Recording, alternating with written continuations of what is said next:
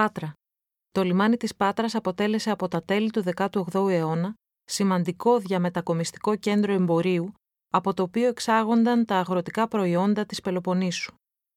Η ανάπτυξη της εμπορικής κίνησης του λιμανιού σήμαινε και τη δημιουργία μιας δραστήριας και ευκατάστατης εμπορικής τάξης στην πόλη.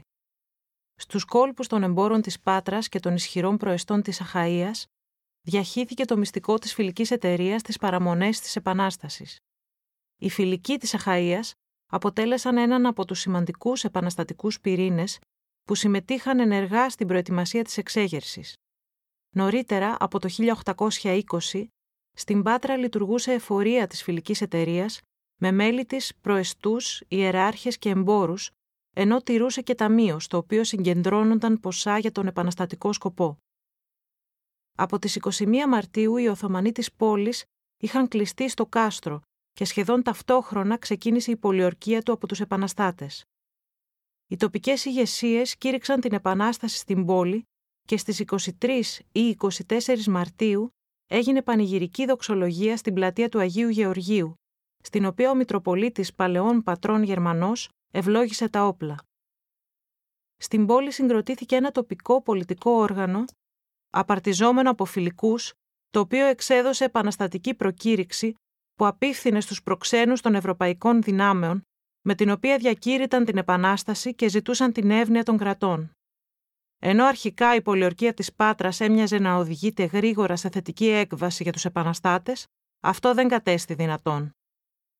Από το φθινόπωρο του 1821, το κάστρο των Πατρών αποτελούσε την ισχυρότερη βάση των Οθωμανών στο πεδίο του πολέμου στην Πελοπόννησο. Παρά την οργάνωση επανειλημμένων πολιορκιών από τις επαναστατικές δυνάμεις, δεν καταλήφθηκε ποτέ έως το τέλος του αγώνα. Αυτό το πολεμικό μέτωπο για χρόνια δέσμευε πόρους και στρατιωτικές δυνάμεις, αλλά και επίσης συχνά αποτέλεσε σημείο τριβής μεταξύ των επαναστατικών ηγεσιών για τη διεύθυνση της πολιορκίας του.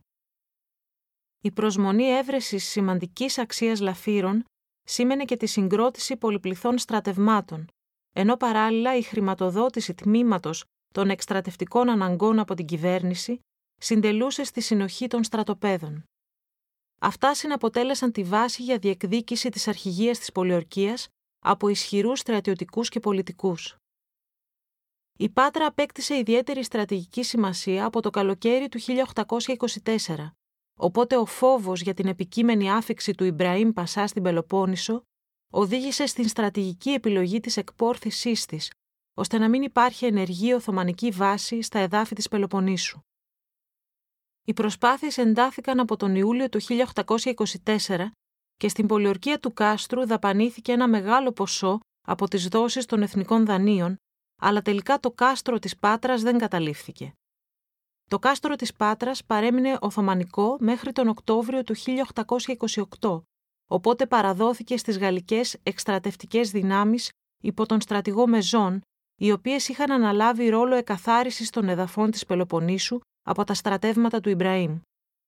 Μετά την κατάληψη της πόλης, ο κυβερνήτης διέταξε τη σύνταξη ενός σύγχρονου σχεδίου με σκοπό την ανοικοδόμηση της πόλης.